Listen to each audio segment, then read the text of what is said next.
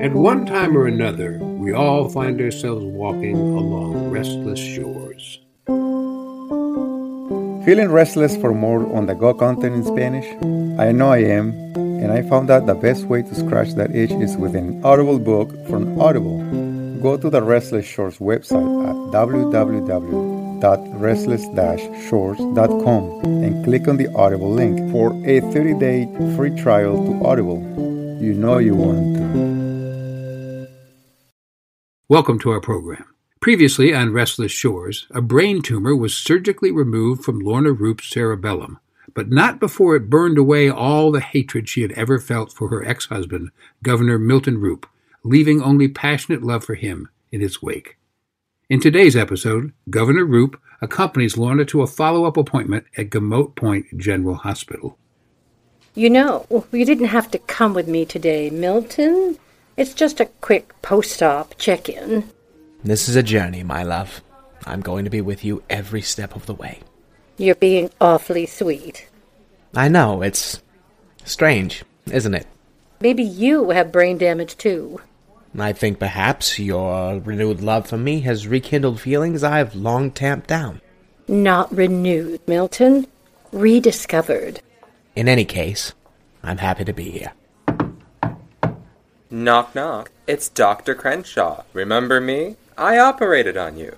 And you did a marvelous job, Doctor. Yes, we're very impressed with the outcome. Well, it's not exactly brain surgery. Oh, wait. It is brain surgery. Oh, marvelous. A funny doctor.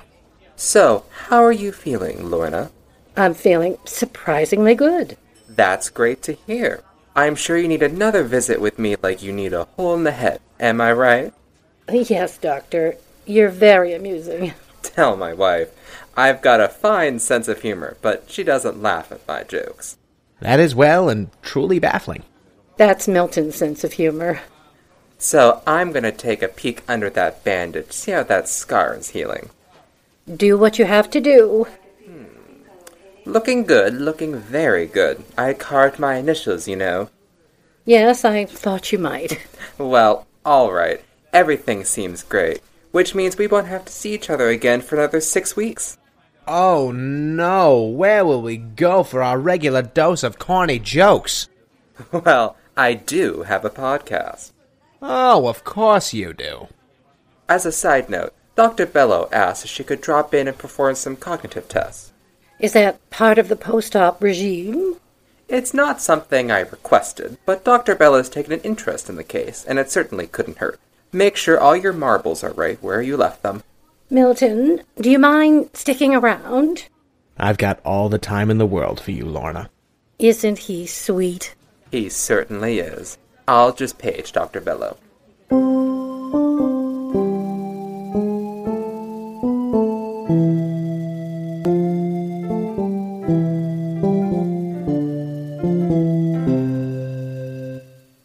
Meanwhile, in another part of the hospital, Gamote Point Police Chief Agnes Brody has been summoned to the intensive care unit by an old acquaintance. Let's listen in. Thanks for coming, Chief Brody. Captain Redcorn, what's this about? It's a case that involves both of our jurisdictions. Not the casino bombing, because No, it's not the casino bombing. That's been solved, right? by yours truly. Yes, everyone was very impressed. If it's not the casino bombing, what is it? Attempted murder. Attempted murder? Of whom? The attempted murder of Miguel Rios. That case. Yes, that case. The one the governor pulled you off of. He didn't pull me off. Yeah, right. It's just a coincidence. Him making you his head of security. I'm back on the job, Marla. Has there been a development? I'll say there's been a development. What happened? The suspect. Arthur Clint, Root Pharmaceuticals CFO? So you do remember. Of course I remember. I thought maybe your recent career opportunities might have made you forget a thing or two. They haven't. In any case, the suspect, Arthur Clint, he woke up. You're kidding. I'm not kidding. Is he talking? I haven't talked to him. I thought you'd want to be here. You're damn right I want to be here. Where is he? Right down the hall. Well, what are we waiting for? Let's go get a statement. It's this way. I can't believe he woke up. Me neither. I'm usually a better shot than that. Which room is his? This one. Shouldn't there be an armed guard or something? That would be your department, not mine. This isn't the reservation. Well, he has been in a coma, I guess. Plus, he's handcuffed to his bed. So it's probably fine. Excuse me, sir. Do you have a moment? Sure. Please come in. Have a seat. I'll stand. Yeah, I'll stand too. Suit yourself. So, first things first, let me tell you who we are. I'm Police Chief Agnes Brody of the Gmo Point Police Department. And this is Captain Marla Redcorn of the Ponacobe Tribal Police. How do you do? I'm doing great. How about you, Captain Redcorn? Are you doing great? Can we get on with this? Absolutely. Let's get on with this. Now, before we begin, I must inform you that you have the right to remain silent. Anything you say can be used against you in the court. Do you understand? I think so. I'll tell you, I think so doesn't really work for our purposes. So I need you to say yes or no. Judges can be real sticklers. So, yes or no, if you don't mind. Yes, I understand what you told me. Perfect. Now, you also have the right to talk to a lawyer for advice before he asks you any questions. You have the right to have a lawyer with you during questioning. Do you understand? Yes. That's great. We're really cooking now. Okay, if you cannot afford a lawyer, one will be appointed for you before any questioning, if you wish. Do you understand? Sure. I mean, yes. Perfect. We're almost done. This is the last little bit. If you decide to answer questions without a lawyer present, you have the right to stop answering at any time. Do you understand? Yes. That's terrific. Isn't that terrific, Captain Redcorn? Does he want a lawyer? Good question. How about it? Do you want a lawyer? I don't think so. I need you to say yes or no. No. Well, Oh, that's just great. I love having that part out of the way. It's so formal, am I right? Now then, do you have any questions for us before we get started? Just one. Yeah? What's your question? Who am I?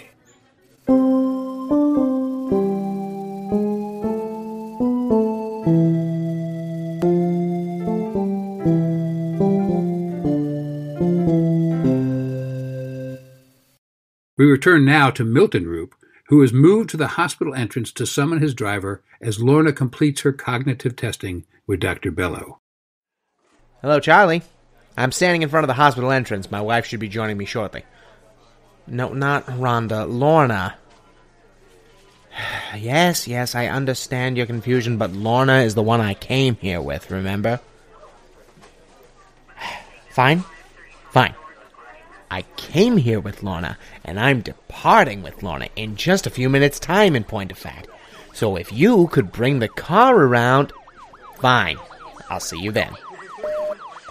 Ugh, it's just morons all the way down.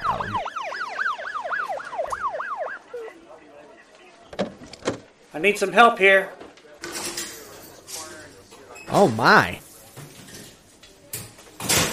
What do we got? Adult male, severely beaten, flagged down a car and collapsed by the side of the road. We got a name? No ID, just a cell phone. Okay, let's go. Let's go. Let's go. We've got multiple breaks, multiple fractures. I need x rays, chest, abdomen, cervical, lumbar, spine. We've got internal bleeding, nose and jaw broken. God knows what else. Let's go. My god. I know who that is. Who was the man brought into the hospital? How did Milton Roop recognize him? Has Arthur Clint truly forgotten who he is? Tune in next time to Restless Shores. If you enjoyed today's program, please take a moment to leave a review. This episode of Restless Shores was written by Greg Tulinen and Drew Massey and directed by Tom Hinton. Lorna Roop was played by Sally Kent. Milton Roop was played by Zach Hogekamp. Dr. Crenshaw was played by Liam Kent. Marla Redcorn was played by Susan Green. Agnes Brody was played by Katrina Loof. Arthur Clint was played by Greg Hawkes. The paramedic was played by Tom Hinton. The ER doctor was played by Becky Chase. I'm Chris Newcomb. Restless Shores is a production of New Meadows Media and is intended for the non commercial use of listeners. All rights reserved. Until next time, stay restless.